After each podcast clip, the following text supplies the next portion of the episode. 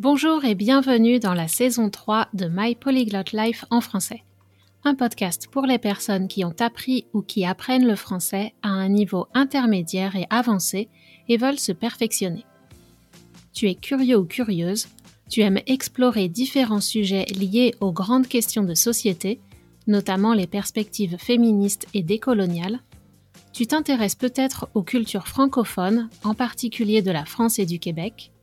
Peut-être prépares-tu un examen comme le DELF, le DALF, le TEF ou le TCF et tu recherches des ressources adaptées et motivantes. Alors ce podcast est pour toi. Je suis Cathy Intro, coach de français certifié Neuro-Language, et dans ce podcast, j'aimerais te permettre d'améliorer ta compréhension orale et ton vocabulaire et partager mon expertise de l'apprentissage efficace des langues étrangères. Plus que tout, j'espère te faire réfléchir et éveiller ton désir de discuter en français de sujets complexes, avec confiance. Si tu aimes ce podcast et veux le soutenir, laisse une note et un commentaire sur Apple Podcasts et parle-en à tous tes amis et à tes profs. Retrouve la transcription de cet épisode et toutes les archives sur mon site français.mypolyglotlife.com. Bonne écoute! La côte nord côté pile, isolée, sauvage et acadienne.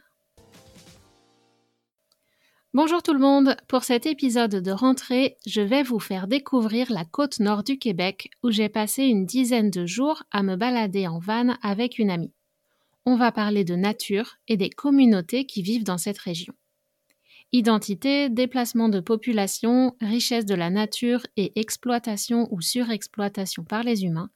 C'est une terre de contraste qui, un jour, brille de mille feux sous le soleil et le lendemain apparaît en dégradé de gris avec des touches de vert foncé dans les nuages. Une terre où on réalise qu'il n'y a pas de réponse simple aux défis de ce monde. Une région qui offre un condensé d'histoire canadienne. Si tu veux voir des images, ne manque pas la vidéo sur ma chaîne YouTube avec mes recommandations d'itinéraires pour découvrir la région. Like et abonne-toi pour être notifié des prochaines vidéos. À partir du mois d'octobre, je vais ouvrir une communauté pour les auditeuristes du podcast.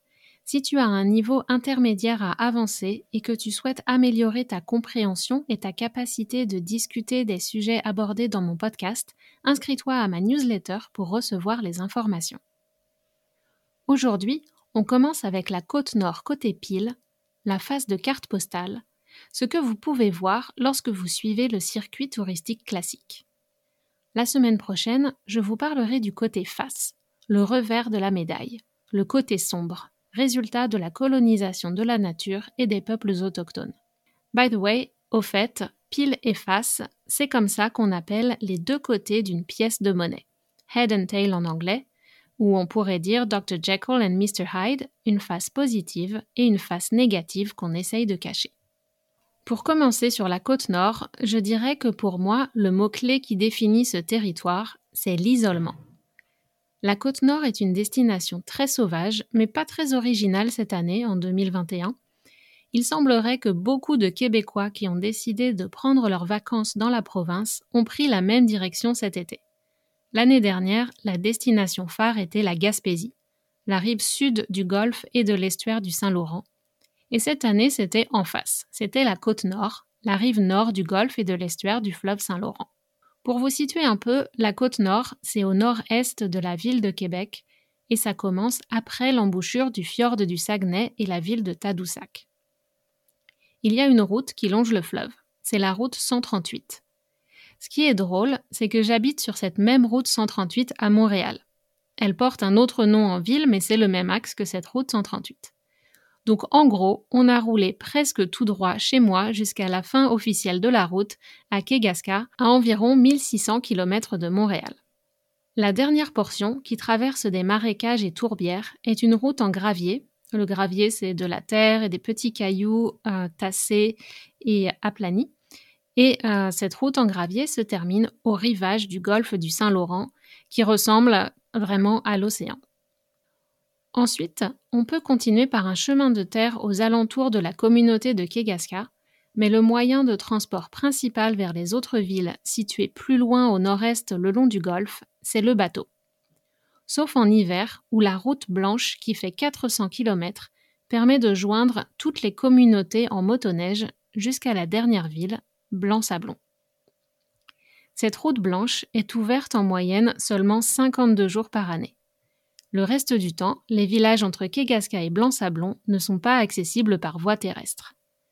Avec la question du réchauffement climatique d'ailleurs, se pose la question de savoir combien de temps cette route blanche pourra être empruntée, parce que s'il arrête de neiger de façon conséquente, cette route deviendra impraticable en hiver aussi. Alors c'est possible aussi de rallier la côte nord en avion depuis Montréal, Québec et d'autres petits aéroports, mais attendez de connaître le prix. La nouvelle grille tarifaire d'Air Liaison comprend 5 catégories de prix, et ils sont fiers d'annoncer que 50% des billets pour cette île, Baie-Comeau et 7 autres aéroports sont à moins de $400 aller simple depuis Montréal ou Québec. Alors ça coûte moins cher d'aller à Paris depuis Montréal que d'aller sur la côte nord en avion. Vous comprenez maintenant pourquoi je vous ai parlé d'isolement, mais aussi parce que les gens sont regroupés dans des villages ou des petites villes, distantes de parfois 45 minutes de route, mais tout autour, ce sont des forêts. Il y a peu de traces humaines, hormis les lignes électriques à haute tension. Pas de terre cultivable, pas de ferme, pas d'élevage.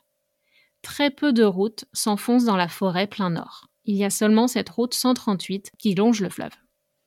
Et les quelques routes qui le font, qui s'enfoncent dans la forêt au nord, sont le signe qu'il y a une mine, un barrage hydroélectrique ou une exploitation forestière dans cette direction.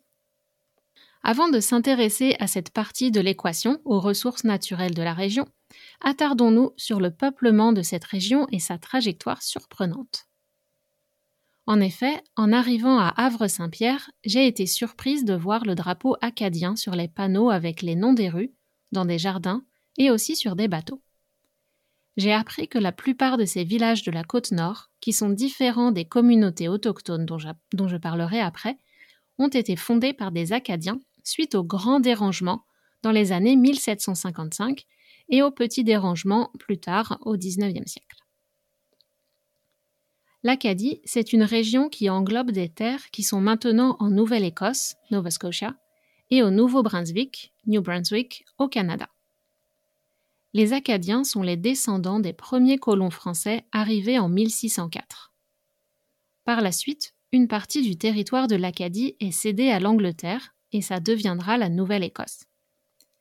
C'est à partir de ce moment-là que les choses se gâtent, que la situation devient plus difficile pour les Acadiens. En effet, l'Angleterre demande aux Acadiens de prêter allégeance à la reine d'Angleterre ou alors de quitter l'Acadie pour rejoindre le Canada français. Mais bon, les Acadiens, eux, ne voulaient pas quitter leur région. Ils y étaient bien, ils vivaient confortablement, ils avaient leurs fermes, leurs élevages, etc. Et ils ne voyaient pas de raison de partir. Et prêter serment à la reine d'Angleterre, c'était perdre un peu d'autonomie, car la France étant loin, ils étaient plutôt tranquilles et libres de faire leur vie comme ils le voulaient. En plus, devenir anglais, c'était renoncer à leur culture, perdre leurs possessions, leurs fermes, leurs terres, leurs élevages d'animaux, etc. Et ils n'ont pas accepté la proposition. Pendant des années, ils ont refusé d'accepter la proposition des Anglais, donc de prêter serment à la reine d'Angleterre et de devenir anglais. Le Royaume-Uni, comme son nom l'indique, veut l'unité. Donc, ils ne voyaient pas d'un bon œil cette résistance et cette dissidence dans le royaume. Et en plus, avec la guerre contre la France, les Anglais étaient inquiets et avaient peur que les Acadiens francophones soutiennent la France et le Canada français dans la guerre contre l'Angleterre.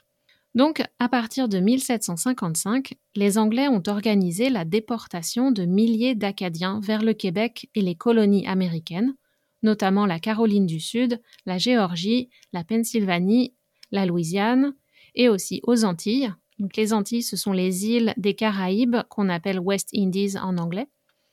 Et certains Acadiens ont même été déportés jusqu'en Europe avec un retour en France. Les biens, les possessions des Acadiens ont été détruits et réappropriés par des colons anglais ou de Nouvelle-Angleterre et ils n'avaient pas d'option pour revenir sur leurs terres.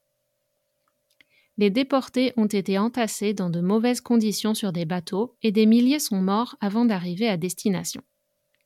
certains Acadiens ont pris la fuite vers la côte nord du Québec, une région qui ressemblait un peu à leur Acadie natale, avec beaucoup de poissons pour la pêche et des criques et des baies pour se protéger des tempêtes et construire des ports et des villages. Des tribus autochtones étaient déjà présentes sur le territoire et ils ont pu rapidement nouer des relations commerciales. Une deuxième vague d'immigration acadienne a eu lieu plus tard, en provenance des îles de la Madeleine, un archipel situé entre le Québec, l'île du Prince-Édouard et la Nouvelle-Écosse. Cette migration était volontaire et motivée par la famine qui sévissait dans les îles, qui touchait les îles.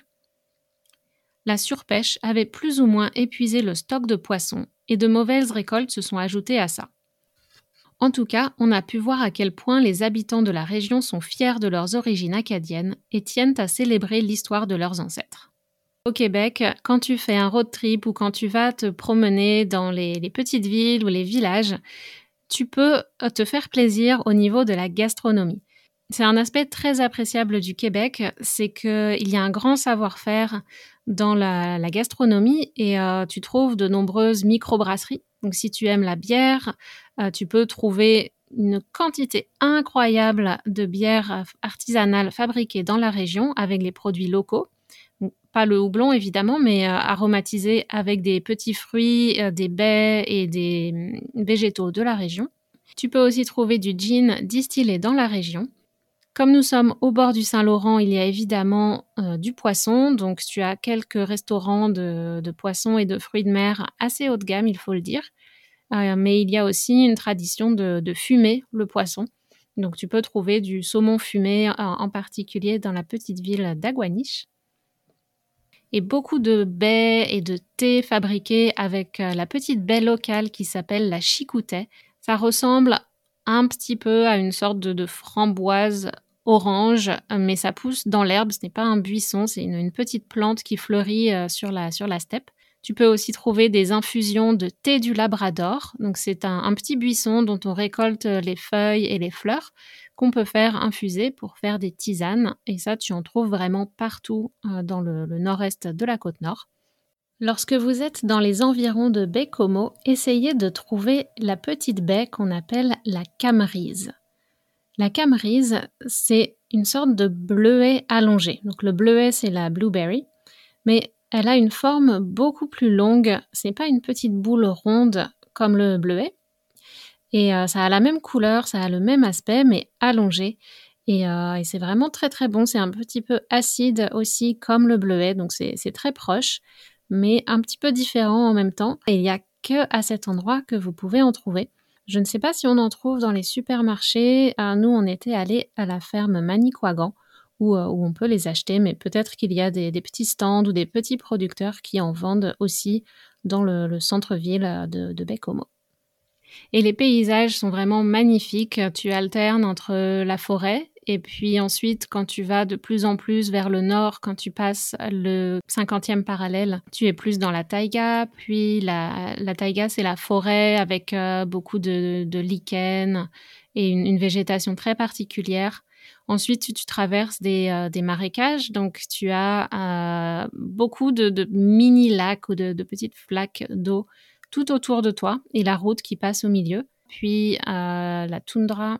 Et quand tu as la chance de longer le fleuve, tu peux le voir devenir, évoluer d'un fleuve où tu peux apercevoir la rive en face. Et progressivement, ça s'ouvre et ça devient le golfe du Saint-Laurent. Et là, quand il ne fait pas très beau, tu as vraiment les vagues comme sur l'océan. Et tu as l'odeur maritime des algues. Ma copine et moi, nous avons été élevés dans l'ouest de la France, pas loin de la Bretagne. Et c'est vrai qu'on retrouvait ces odeurs de notre enfance, de l'océan, du sel, de l'iode, des algues, etc. Et comme tu longes le fleuve qui est rempli de baleines en saison, on a eu la chance de voir à plusieurs reprises des rorquals, des belugas, très proches de la côte, même sans aller sur un bateau. Tu peux les observer de la côte de façon très respectueuse, sans les déranger. Tu peux voir ces gros mammifères marins en train de pêcher, de vivre leur vie. Ce qui était vraiment impressionnant aussi, c'est qu'on voyait vraiment les marées. Même au début de la côte nord, où c'était encore le fleuve Saint-Laurent, on voyait vraiment la différence entre la marée haute et la marée basse. Si tu t'intéresses à la culture québécoise et que tu veux découvrir un artiste emblématique du Québec et que tu vas jusqu'à Natashquan, tu as plusieurs activités à faire pour découvrir le chanteur Gilles Vigneault qui a chanté le Québec et qui était fier de sa région et dont les chansons racontent en quelque sorte l'histoire locale et les personnalités qui peuplaient sa communauté quand il était jeune. Et Natashquan, en parlant de gastronomie, Natashquan, c'est aussi une ville où tu peux te faire plaisir. Il y a des bons petits restaurants, une chocolaterie et une microbrasserie aussi. Donc, c'est vraiment un arrêt incontournable si tu vas jusqu'au nord-est de la Côte-Nord. Donc voilà, si tu vas en vacances dans cette région, que tu fais un road trip et que tu t'arrêtes dans les offices du tourisme des municipalités, c'est le paysage que tu auras de cette région. C'est une région qui est de plus en plus active au niveau de l'artisanat. Avec le développement du tourisme, les artisans locaux ont plus de débouchés pour leur production et peuvent donc fabriquer des savons, des bijoux et d'autres petits articles que tu pourras acheter pour ramener en souvenir et soutenir l'économie locale. Et donc, n'oublie pas d'aller regarder la vidéo avec mes conseils de road trip sur la Côte-Nord sur ma chaîne YouTube Cathy Intro My Polyglot Life. Et la semaine prochaine, je te parlerai d'une facette un peu moins glamour, mais représentative, elle aussi, de l'histoire du Canada. Parce que si on veut que les choses changent, c'est important d'être au courant du passé et de ses répercussions, donc de son impact sur le présent. C'est fini pour aujourd'hui, mais on se retrouve très bientôt dans le podcast My Polyglot Life en français. Si tu as aimé cet épisode, n'oublie pas de t'abonner et d'activer les notifications pour recevoir les prochains épisodes et laisse une review et des étoiles sur Apple Podcast. N'oublie pas de partager aussi avec toutes tes connaissances, tes amis, tes professeurs, etc. À bientôt!